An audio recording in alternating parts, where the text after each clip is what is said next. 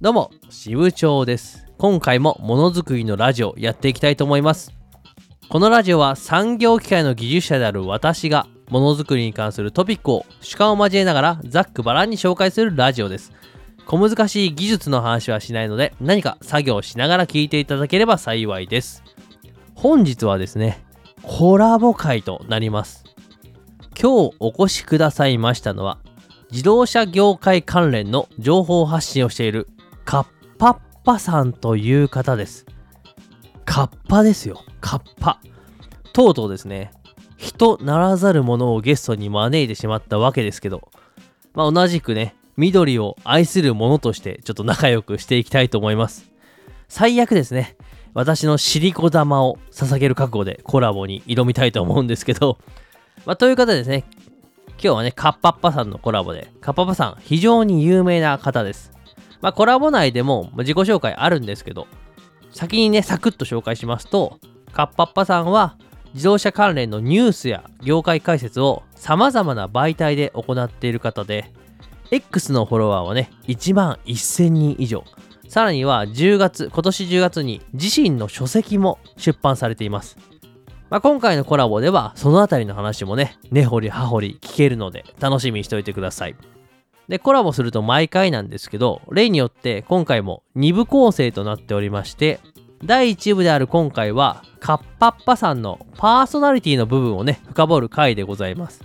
明日続きの回を投稿しますけど、まあ、そちらでは、第2部の方では、自動車業界の話などもいろいろとお話しいただいています。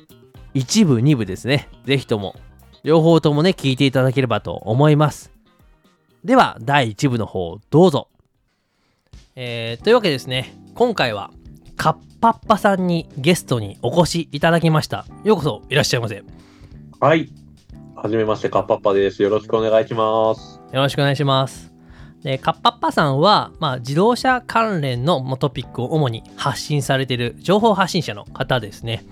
えっ、と、非常にですね、有益な情報を発信されてまして、うん。最近ではね、なんと本も出版されたっていうことで、非常に勢いのある方です。で今回はね、そんなカッパッパさん自身にフォーカスを当ててですね、なんかいろいろ根掘り葉掘り話を聞いていければなと思ってますんで、よろしくお願いします。よろしくお願いします。カッパまずごめんなさい、基本的なことを聞きますけど、はいカッパッパさんです。発音、発音です。はあカッパッパ合ってます合ってます大丈夫ですカッパッパ。合ってますか？カッパッパで。はい。大丈夫です。はい、カッパッパさんですね。よろしくお願いします。なんかあんまりこういう音声とかに出てくるイメージないんですけど、なんかこういう音声配信とかって今までやったことってなんかあるんですか？実はね、何回かあるんですよ。そうなんです。なんか、なんなんだったかな？結構前に、 Voicy かなんかのゲストで、誰かのゲストで出演とかされてましたっけ？ Voicy かなんか。あ、えっ、ー、とね、 Voicy ではないけど、ポッドキャストのところでゲストで出たことはあります。あ、ポッドキャストで、そうなんですね。それなんかはい聞ける回として残ってるんですか、まだ。あるかな？ちょっとそこわかんないです。割とね、わかりました。ちょっとまた情報があったら、ポッドキャスターなんでね、ちょっとカッパッパさんの。しているところもちょっと聞きたいなと思います。あとは、その、イベントとかになると、実は、ズームで動くカッパッパが時々出てきたりします。なんかあの、ツイッターで見ましたね。なんか VTuber じゃないけど、なんか部品作ってましたよね、自分の体のカッパの。あ、そうです。そうですよね。なので、ちょくちょく音声は出てるかもしれないですね。あ、そうなんですね。よかったです、よかったです。なんか、初めてとか、あんまり慣れてないって感じになると、あれかなと思ったんですけど、じゃあ、離れしてるということで、じゃあ、ガシガシといきたそんな。ことないですけど、よろしくお願いします。はいお願いします。じゃあ、まず最初にですね、簡単でいいんで、ちょっと自己紹介お願いしてもいいですか、あそうですね。えっ、と、支部長さんの方から今、えっ、と、かえーご紹介いただいたんですけれども、えっ、と、主に、えっ、と、X、旧 Twitter で、えっ、と、情報発信、えっ、と、自動車関連の、え情報発信をしているカッパッパと申します。えっ、と、えっ、と、主な、えっ、と、発信形態としては、ツイうんえーフォロー、えっ、と、X の Twitter のフォロワーが今、1万人ちょっとぐらいかな。で、うんあとは、えっ、と、主にニュースレターというメールマガジンのようなものを、えっ、と、発信しまして、えっ、と、うんそれが、えっ、と、購読者数が3500人ぐらい。あとは時々うんノートにも書いてたりするっていうのと、えっ、と、先ほど、えー紹介いただいたように、えっ、と、先日ですね、えっ、と、その自動車部品に関わるような、えっ、と、本っていうのを出版しまして、えーうんそういった、えっ、と、情報発信を行っているようなアカウントになります。あありがとうございます。いや、すごいっすよね。あの、フォロワーも1万超えで、1万超えの人なかなかものづくり界隈で、そんなにいないので。さんは超えてるんで、もう全然なんですけど。あ、いえいえ、そんな、ちょっとね、なんか自分、なんかそれ言うと自慢になっちゃうかなと思ったんであれだったんですけど、まあ僕は1万8000人いますけどね、みたいな。僕は本当にそれだけもう3分のなんで。い2ぐらいなんで。そうそうそうそう。いや、でしかも、あれですよね、まあメル、ニュースレターというか、メルマガなんですか？ニュースレタニュースレター、そうですね、ニュースレターって言っていただく方がいいかなっていう気がしていて、なんかメルマガっていうと、なんかあのよく来るような、あの、なんだろう、えっ、と、こういう商品が来ましたとかっていうのなんで、うん一応、欧米とかで流行ってるニュースレターっていうところに乗っかってるような感じを意識してます。そうですね。そのその購読者が3500 3500人人ぐらいですね。もうすごいですよね、3500人って。なんかそのメジャーな SNS のフォロアカウントのフォロワーで、まあ、1000人、2000人、3000人だったらわかるんですけど、なんかそのニュースレターで、そのカッカッパッパさんのその配ニュースレターの配信をするように登録してる人が3500人いるってことですよね。そうですね。で、あとそのニュースレター、あの僕のニュースレターっていうか、ニュースレターのすごいところは、はい。メールの開封率ってあるんですけど、はいはい。それが、えっ、と、メールマガジンとかと比べるとものすごく高いんですよ。ほうほうほメールマガジンとかって一般的に10%くらいあればみたいなところであって、高くてその20%もいかないんですけど、う。はい。えーっと、そのニュースレターとか僕が発信してるようなやつになると50、5、60%ぐらいは、へえ。だから実際にそのメールアドレスを登録してもらえるっていうところがあって、あとははいそ。こから先で、えっと、その開封してもらえる人が、だから、えっと、60%ぐらいだと、約、まあ、2000人弱ぐらいの人に毎回はい読んでもらえてるっていうのはすごい嬉しいなと思ってます。あそうなんですね。すごいですね。開封率。でも、あれですね、メルマガ10%ぐらいなんですね。それ、まずそこの少なさにちょっと驚いたんですけど。そうなんですよ。一般的な、あの、商業的な、あの、よく送ってくるようなメールマガって全然開けられないんですよ。ああ、そういうことなんですね。いやでも、すごいですね。50%ってすごいですね。ちなみにニュースレターは、更新頻度ってどのぐらいで今運営されてるんですか？今、だいたい週2回ぐらいですね。えっと、そのサポート向けの、えっと、サポートメンバー向けって、いわゆる有有料の方向けっていうのが1本と、もう1本別に書いてるぐらいので、えっと、おおむねに2本から3本弱ぐらいはいはいみたい。な感じですね、週に。いや、すごい、すごいアウトプット量ですよね。あの、そう、はい後で言おうと思いや、その書くのは全然苦にならないんですよね。それはあると思いますね。へえ、すごいっすね。いや、なんか僕もブログ、まあ、ブロガーとか、あ、で、カッパッパさんのあのニュースレターも1本記事書かせてもらったじゃないですか。ああ、書いていただきました。はい。あれもね、週2であのペースで書けって言われたら、なかなか 厳しいものがあるんで、すごいなと思いますね。ああ、そうですね。なので、この前、あの、支部長さん、 Voicy で語られてましたけど、あの、はい。続けられるものが続くんだっていう話されてたと思うんですよ。ああ、知ってます。はい。ありがとうございます。いろんなものをやってみて。あの、はい。カッパパもいろんなことをやってみたんですけど、はい。できることが書くことだけだったっていう感じですね。あまさにいろいろ手をつけた中で、こう続くことを続けてますよっていう感じなんですね。じゃあ、そうですね。だからニュースレターもいろんな人に勧めていろんな人やってもらいましたけど、ずっと書けてる人って全然いなくて、はいはい。でそれでも僕が書けてるっていうのは多分そういう媒体っていうのが合ってるんだよなっていうふうに今思っています。あ素晴らしいですね。まさに継続は力なりというか。そうです。ね。それを感じますね。ブログとかも書いてたんですけど、ブログはいもなんかお作法があるじゃないですか。読まれるブログって。あ、そうですね。なんか一般的な書き方というか、テンプレートみたいなのありますよね。うんで、さらにそれにアフェリートを加えようとすると、そういうお作法が出てくるじゃないですか。やり方みたあ、いな。出ます出ます。はい。ライティングのテクニックみたいなのがあるんですじゃないですか。はい。あれもやってみたんですけど、あれ嫌いだったんですよね。あれ合わなかったんですよね。あーすまあ、S、一般的な SEO 対策みたいなやつですよね。そうそうそうそうそうそう。で、あの、装飾がこうでとか、そういう風にしたらいいよとかっていうのよりも、ただ単にニュースレターって本当に書いてるだ、うんほぼほぼ書いてるだけなので、で、あの、僕のニュースレター取ってくださってる方ならわかると思うんですけど、最初にコンビニのこのアイスが美味しいとか、すごいしょうもない話書くんですけど、らはい、あの、そういったところも書けるところも、あの、いいところかなと思って、それで続いてるっていうところはありますね。ああ、そういうことなんですね。だからもう SEO を意識する必要ないから、あ、そうです、そやっぱ。その個の部分が結構出せるってことですよね。そうですね。で、しかも、このメールマガジンに登録してもらってるわけじゃないですか。だから読ん、でほしいっていう人を、あの、興味は少しは持ってもらえてるんで、はい。だからそういう人たちだったら別にこんなこと書いてもいいだろうみたいなことっていうのを書いて、そう、コンビニのアイスが美味しいっていう話ばっかり大体書いてますね。寒くなってきましたね、とか。あ、いいっすね。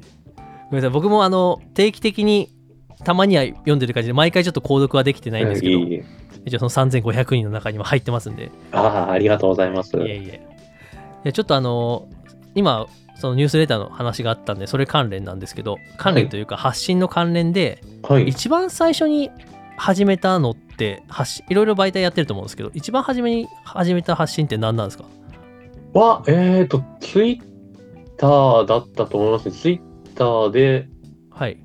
えっ、と、なんだろう。えっ、と、最初に思ったのは、もともとツイッターずっと昔からやってて、はい。で、えっ、と、全く別のアカウントでやってて、で、はいえっ、と、その中でも割と好きだったんで、で、えっ、と、まあ、いつから始めたの ?3、4年前ぐらいかな。なんか、あの、これからはこの時代だとか、情報発信をしていかなきゃいけないみたいなムーブメントがあった時期があって、はいはい。で、その自動車業界のニュースとかを割と読んでいて、勉強しなければいけないところだったので、はい。もうこれを、だから、あの、アウトプット、インプットとアウトプット一緒にやったらはいい。いじゃん。そういうアカウント作ったらいいじゃんと思って始めたっていうのがきっかけでしたね。なるほど。大体でも、じゃあ、僕もブログそんな、そういう流れで結構始めたのもあるんですけど、同じような感じなんですね。最初じゃあそれで X, X というか、まあ、その時当時は Twitter か、Twitter で始められたっていう感じなんですね。そうですね。そんへなー感じでしたね。それ何何年前ぐらいですか？ちなみに始めたのって。何年前なんでしょう？多分、えっ、とね、3、4年前ぐらいですね。あ、じゃあやっぱ大体一緒なんですね。コロナになってみたいな。えっ、とね、2019年の3月からって書いてあ書いてありますね。2019年の3月ですね。じゃあ僕よりも1年早いですね。僕2020年の多分3月から Twitter 始めてるんで。あ、なのにフォロワーは断然抜かれている。すごい。あ、いえい や全然あの、あの、多分層が違うんで。えあ、そういうことだったんですね。それで自動車関連の発信を始めて、はい。いろいろ Twitter から、そこから、次ちなみに何を手をつけたんですか？もうニュニュースレターですか？次はね、多分ね、ノートだったと思いますね。あーの、なるほど。ノートで、はい。確かあのテスラを書いた時に割とバズったんですよ。はいはい。テスラが多分その当時ぐらいに割と出始めていて、はい。で、んなんかすげえやんみたいになった時に、その時に、ぶっちゃけテスラってどうなのみたいな記事を書いたんですよ。あはいはいはい。テスラ、あのみんな言ってるけど、テテスラってどうなのっていうところを、こう業界中の人の視点で書いたら、それがすごくバズって、そういう感じなんですね。はい。それで、どんどんどんどんまたノート書いていって、みたいな、はいその延長線上で、で、何か新しい書くことやっていきたいなって思っていたときに、はい。あの、そのニュースレター、その、えっ、と、今、えっ、と、そのニュースレターのプラットフォームをやってる theLetter さんっていうところが、ちょうどそれが立ち上がるところで、はいはい。じゃあそこのところで立ち上げて一緒にやっていきませんか？って、二人三脚でやってあいきませんか？みたいなお誘いを受けて、はい。で、それで今のニュースレターをやっていって、で、それと同時にフォロワーもだんだんだんだん伸びていって、みたいな感じですね。ああ、そうなんですね。あ、じゃあ、本当にニュースレター、その、今、使っているプラニュースレターのプラットフォームが始まった時に、一緒にこう、それを育てていく感じでこう発信していったんですね、じゃあ。あ、そうです、そうです。へーだから、あの、その、やってるプラットフォームの、あの、ププラットフォームやられてる方も、あの、そのベンチャーの方ですごい距離感が近くて、はい気。軽に相談できたりだとか、だこの前も一緒にご飯食べに行ったりとか、すごい、その、仲いいというか、へえやってもらってますね。面白い関係ですね、それ。じゃあ結だから、その、コンサル的なことも受けたりしていて、あの、こういう KPI がこうあ、あの、その、配布率がこうで、読まれた PV 数がこうで、だからこうしていったらいいんじゃないですかみたいなところっていうのも、うんうん一緒にやっていきながら、どんどんどんどん伸びていった感じですね。あなるほど、そういうことなんですね。えーまあ、結構じゃあそのニュースレターのプラットフォームの中では、カッパッパさんは結構、その配信してる人の中でエエース級というか、結構支えてる感じのポジションなんですか？そのサイトを。あの、そうですね、えっ、と、本当に超エースみたいな人がいるんですよ。はいはい。もう本当に、えっ、と、何、何万人ぐらいの、あの、1万人超える、えっ、と、購読者の人がいて、有料の人もめちゃくちゃいるとかっていう人もいますし、その、はえっ、と、あとはね、医療関係に強いんで、医療関係のところの先生とかはすごい先生たくさんいらっしゃってて、はいはい。っていう超 A 級ぐらいの次ぐらいのところには多分いますね。あ、なるほど。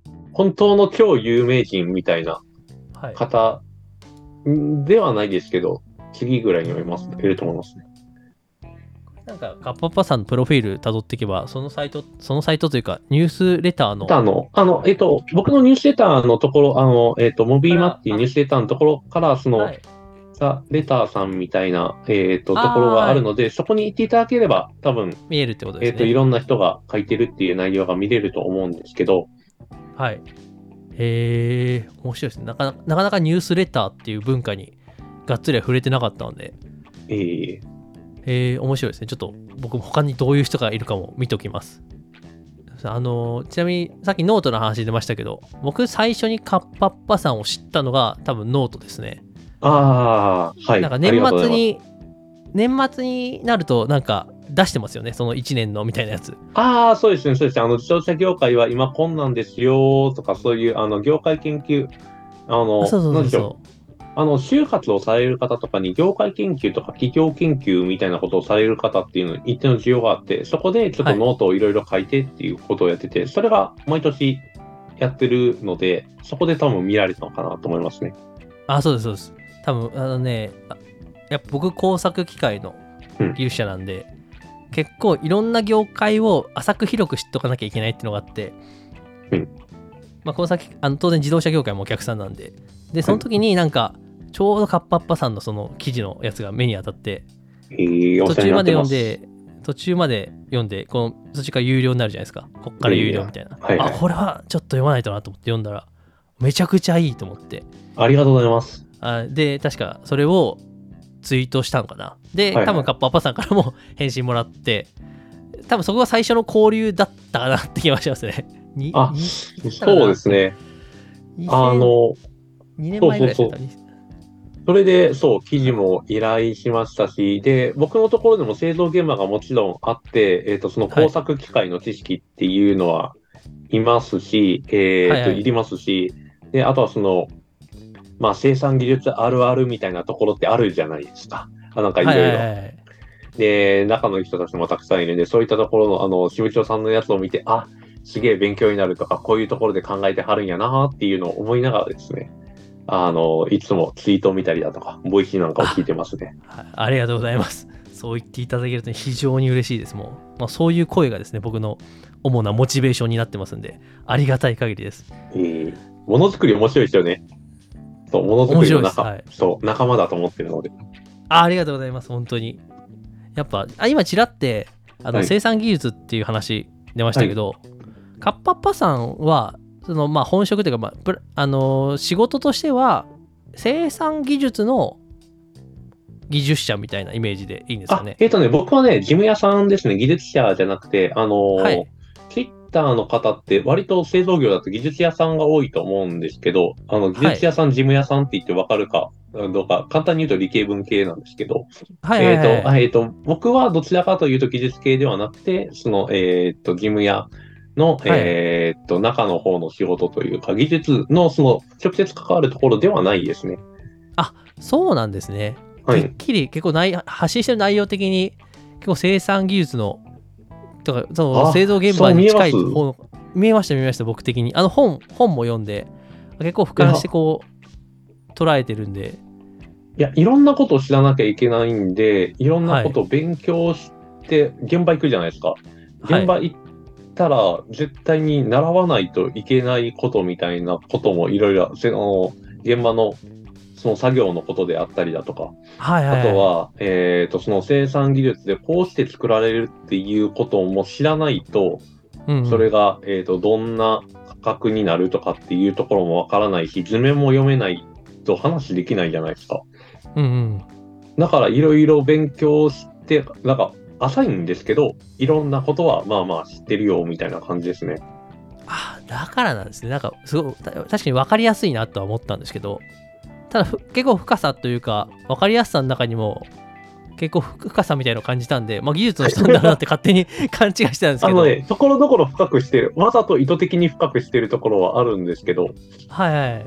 だからあのね、そういうことなんですね。はい。自動車業界の中の人が読むと、あ、はい。こいつ、あの、僕の本を読むと、えっ、と、こいつ、あ、多分、あの、職種はあれだろうなっていうのはわかるらしいです。あの、よん実際に読んだ人に聞いたら、僕、はい綺麗に当てられたんで、あの、その、僕の本を読めば、えっ、と、僕がどんな仕事をしてるのかわかるかもしれません。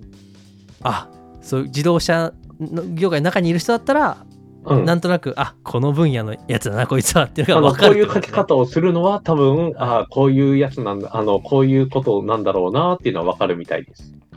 あそうなんですね。ちょっとじゃあそういう視点でもう一回読み直してみます。単純に情情報としておおって読んでたんで。いえいあじゃあせっかくちょっと本の話が出たんでえ。はい。ちょっと本の話聞いていきたいんですけどはい。多分あの一応一通りその本を書くことになった経緯っていうのは多分ノートにまとめられてたと思うんですけど、あーありがとうございます。ちょっとはい。軽く目を通しさせてもらったんですけど、はい。ちょっとそれに沿ってあのどういう経緯でもともとお話が来て、まあ、どういう苦労があったかみたいな話を聞ければなと思うんですけど最初どういう経緯で話があったんですか？本は。ここはですね、あの、最初にノート経由でやっぱり来たんですよね。で、ノートのそのアドレスで、えっ、と、その、えっ、と、出版社の方から、えっ、と、こういう本を出しませんかっていうところで私のところにメールが来たっていうのが一番最初のスタートになります。うんうんさっきも言ってたんですけど、ノートでいくつかバズっていたのと、定期的はい。にそういった、あの、業界の発信をしていたっていうところで目に留まっ、あの、その声をかけていただいたみたいで、はい。実際に本書いてみませんか？じゃあ、ちょっと企画とか、あの、他の業界の本っていうのはこういう感じで出してるんで、一回企画書みたいのを作ってもらえませんか？みたいな感じで話は進んでいきました。ああそういうことなんですねトントン拍子な感じでした。本当に。なんか企画案でこうこれじゃダメだとかって言われたりとかではなくもうストレートでスポーンっていった感じなんですかね。いや、そんなわけではなくて、こう、企画案みたいのを出して、で、うんうん。その後に社内の企画、企画会議みたいなの通らないといけないんですよ。うんうん。でで、そのために、えーっと、何回かこう出して、で、僕の出すものっていうのをやっぱり売れるためにはとか、より分かりやすくするためにやってるので、編集者の方が見ていただいて、そこで何回かブラッシュアップをして、で、結果企画会議を通って、さあ出版していきましょうっていう形になりました。あなるほど。そんな感じなんですね。えー、ちなみにえその話がえっ、と実際に来たのがいつぐらいでしたっけ？多分去年の8月ぐらいだったかな。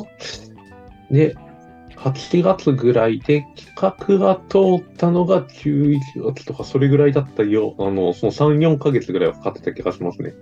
ああはいはいそっからじゃあ執筆に入って出。版出版がいつでしたっけ？10月の？10月ですね。ですよねじゃあまあ1年近く1年はかかってないにしてもいやー、そうなんですよね。かなり 今年はだからニュースレター書きつつ、本書きつつで、もうマジで10月9月、9月10月ぐらいまでは本当に大変でした。いやすごいなって思いました本当に。なんか本を読んでて。あその共同執筆者の方もいるじゃないですか。はい。一応、はい。ですけどまあこの量の本を書いてかつね発信も続けてでこりゃすごいなって。っていうのはあの一応あの僕も最近その日韓工業さんと結構仲良くしてて、はいはい。まあ、本を書きましょうって言ってですね。あの2月に契約してるんですね。はい。でもうすぐ1年になるんですけど1文字もまだ書けてなくて。やべえと思いながらちょっとカッパッパさんに今日ですね本を書くコツを聞こうかなと思って実は。どうすればどうすればそうやって書けるんだとあの忙しい中時間を見つけて情報発信も続けながらちょっと本を出すっていうその実績があるカッパッパさんにそのちょっとコツをね伝授していただきたいなと。今日一個それを聞きたいなと思ってたんですけど。あの、やっぱはい。一番のコツ押しましょうか。はい。教えてください。締め切りです。ああですよね。締め切り。締め切りと、えっ、と、定期的な進捗フォロー会です。あの、よくある、えっ、と、はい仕事と一緒ですね。締め切りが決まっていると。だから、もう一番最初にゴール決まってたんですよ。10あはいはい月に本を出すっていうゴール決まってたんですよ。はいはい10月に本を出すためには、8月ぐらいまでに仕上げないといけないと。はい8月までに仕上げないといけためには、その前の修正期間で、えっ、と、6月ぐらいには原稿を上げとかないといけないと。うんうんで、6月にやるために、えっ、と、今回書いたものって、ざっくり言うと、えっ、と、80個ぐらい、えっ、と、その、単位があ項目るんですね。的にですねはい項目が80ぐらいある。80ぐらいを割り付けると、週2個かけたとして、じゃあこれぐらいで書いていかないといけないはいはいはいっていうのが逆算して決まっていくんですよ。ああそういうことですね。もう完璧にここステップバイステップというかちゃんと一個一個マイルストーンを置いて納期決めてちゃんとやっていくというですね。形ですよね。エクセルで、はい。あの、バーって項目出して、はいはい。この日までに書き上げましょうっていうのを書いて、はい。えっ、と、あの、ひめちゃんに読んでいただいたかわかると思うんですけど、あの、右、えー左側が文章で、右側が図なんですよね。そうですよねはい。で、ずーっと、えっ、と、文章がここまでできて、その、に不足する図、あの、図の部分っていうのは、これぐらいまでに決めましょうみたいなところっていうのを、もう計画立てて、やっていって、その計画の、えっ、と、一番最初に立てた計画の、えっ、と、2.5ヶ月ぐらい遅れでできました。そうですね。びっちりがってやっぱ2.5ヶ月は遅れたんですね。そうなんですよ、そうなんですよ。だから、あの、はい。最初に立てた計画通りにもさっぱりいかないんですけど、たはい、だそれで計画を立てましょう。進捗をメール化しましょう。で、あとは月1回、えっ、と、編集者さんと共同出筆者の方と定期的に打ち合わせをして、進捗確かめましょうっていうのをやっていて、であーけそうはい。それで進捗を確かめる前になると、かけてないと、やらないとっていけない気分になるんですよ。あはいはいはいちょっと、ちょっと、そう、あの、やれてないしって、あの、言うにも、やれてない度合いを少しでも少なくしようみたいな感じではいやるんですよ。あそういやーなんかあるある意味仕事では至極当たり前かもしれないですけどそうです、そういうこと。そうですよね。いやーそうですね。なんか、心が痛いですね。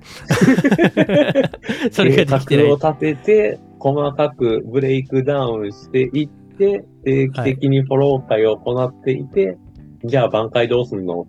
どうすんの？計画図出すの？はいはい。それとも巻き返すの？みたいなことっていうのをやっていくと、っていうか、それをやらないと本は出せない。そうですよね。あ、そあの、めちゃくちゃ心に刺さりました。ただ漠然と書かなきゃって思う日々。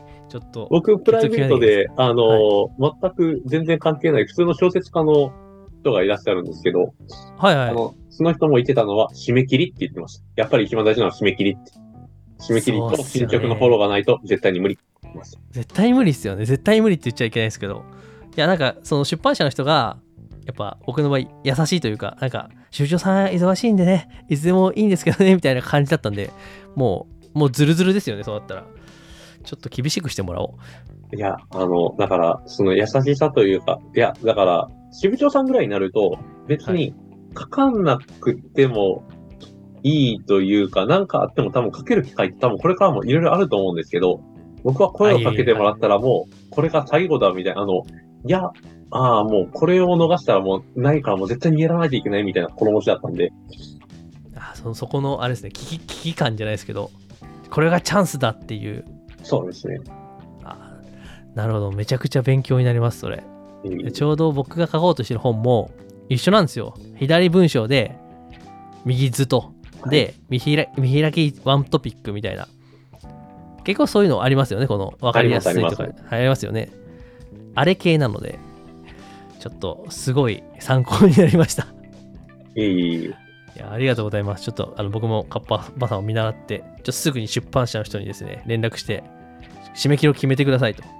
あの、本当にエクセルでリスト作って、あれですよ。あの、本当に仕事としてエクセルでリスト作って、このこう、あの、進捗状況を一個一個追っていくっていうのを、はい。ちょっと定期的な、ちょっと、進捗報告会を、あのちょっとそろそろ真剣に、あの、やっていきたいと思います。あの、もうすごいもう仕事で言ったら基礎的な基礎ですけど、あの、改めて思い知らされました、今。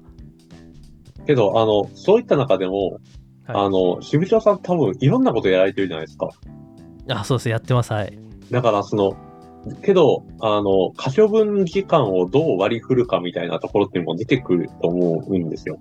うん、えまさにそうだと思います。まさにそうというか、そう。自分で言うとあれですけど。はいどう割り振っていくかな、みたいな感じで。なので、さっき共同執筆の方もお願いしたって僕言ったと思うんですけど、はい。それはなぜかというと、10月に出すためには、それをやらないともう計画が破綻するっていうことが見えたからお願いしたんですよ。絶対に無理って思ってあなるほどそういうことなんですねその日程ベースで振り返った時に振り返ったというか先を見た時にうんそれじゃないと無理だからお願いしたって感じなんですねそうなんですよ。だから、えっ、と、まあ、すっごい、あの、言うと、えっ、と、はいかけて週2.5本ぐらいなんですよ。あはいはいはいで、えペっ、と、ページで言ってたんですねページで行って、2点、あ、2.5本5項目ぐらいなんですよ。で、80本、えっ、と、80か90ぐらいかな。90ぐらいあって、2.5本で、月だいたい、えっ、と、だから4週間あったら10本なんですね。はい、はい、で、10本を書こうとすると、えっ、と、9ヶ月かかるわけじゃないですか。90項目あったとしたときに。うんうんで、1月から9月まで先を置いてしまうと、さっき言ってた8月とか6月とかに終わらなきゃいけないってなると無理じゃないですか。無理ですね。だから30個分ぐらいっていうのをあらかじめ割り振って、ってやりましたね。うーんそういうことか。それはあれですよね。カッパッパさんが協力者を自分で探したんですか、で、もともとその支部長さんと同じで、以前はい。寄稿してもらったんですよ、ニュースレターを。ああはいはいはいはい寄稿してもらってたから、その人は書けるっていうのが分かってて、しかも、えっ、と、どの分野が強いっていうのも知ってたんで、はいじゃあ、えーっと、こう、項目はもう最初に決めたんで、こことここと、この部分をお願いします。この章をお願いします。っていうので、お願いしました。なるほど、そういう感じなんですね。そっかじゃあいいですね。そのもともとじゃあ知見が知見というかこの人はどこ書けるかっていうイメージがあってお願いできるっていうのはなかなか強みですね。そのつながりというか。だから自分がこう気づいてきたものをうまくこうそうですね。使いながら出た本だということですね。だから、あのツイッターやられてる中でも、あのいろんな人いはると思うんですけど、はい支。部長さんも多分分かると思うんですけど、この人はここに強いって分かるじゃないですか。あ、わかりますね。分かるじゃないですか。はい。あの、えーっと、自分の業界のところだと、あこの人は多分ここに強いし、ここに強いし、ここに強いし、こういうところに詳しいっていうの分かるじゃないですか。うんうんそういったところっていうのをお願いしたような感じですよね。だから、あの、うん例えば、えっ、と、ものづくり太郎さんいらっしゃるじゃないですか。あはいはい。で、多分僕たちからすると、あ、この人はこういうところから出られたんだろうなってなんすぐわかるじゃないですか。うん、あ、わかりますね。確かに。あの、情報発信の濃度の違いによって、あの、はいこの部分が苦手だとか、この部分がちょっと濃いとかっていうのがあるじゃないですか、濃度のところで。明らかにありますね。やっぱ確かに。そう、そこのところで大体わかるんで、あ、だから、えっ、と、僕、フォロワーさんに聞くことってよく多いんですけど、あの、わかんないことあったら。だから大体あの人が答えてくれるだろうなと思った人が大体答えてくれますね。ああ、やっぱそうなんですね。そういう、そうですね。やっぱ、同じ製造業とか自動車って言っても、うんやっぱ見てる分野が違いますよね分野というかその濃さというかカバーしてるテリトリーが違うじゃないですかみんなああ、そうなんですよ。だから、あの、そこをうまくこう支部長さんの周りは多分、えっ、と、せ工作議会っていうこともあって、えっ、と、技術の中でも、その、えっ、と、生産技術、先ほど言ってたような生産技術っぽいことの方が多い。そうそうですね装置系ですね系の方がはい多いですよね。あと図面だと、あの、だからその CAD だとかそこら辺のところとかもっていうところを含めて、あの、詳しい方。で、で、この分野だったらさらにこの方が詳しいみたいなところっていうのもなんとなくわかるじゃないですか？うんうんうんな僕のところでもその生産技術だとか、あ、この人は、えっ、と、設計を多分やってはってみたいな方がいらっしゃったりだとか、あとはこの人は、えっ、と、その調達関係のところに強くて、ね、この人は、あの、その車両のマーケティングのところにすごく詳しくて、あとは品管でこの人は詳しいみたいな人だとか、そういうところっていうのはなんとなく、その、うん。えっ、と、自分のフォロワーさんの中でも分かってるところっていうのはあって、その人たちに頼ってますね、よく。ああやっぱこう聞いたりフォロワーさんから情報を得て自分の発信に使うとかノートに使うとかそのニュースデータに使うとかそういうのやっぱある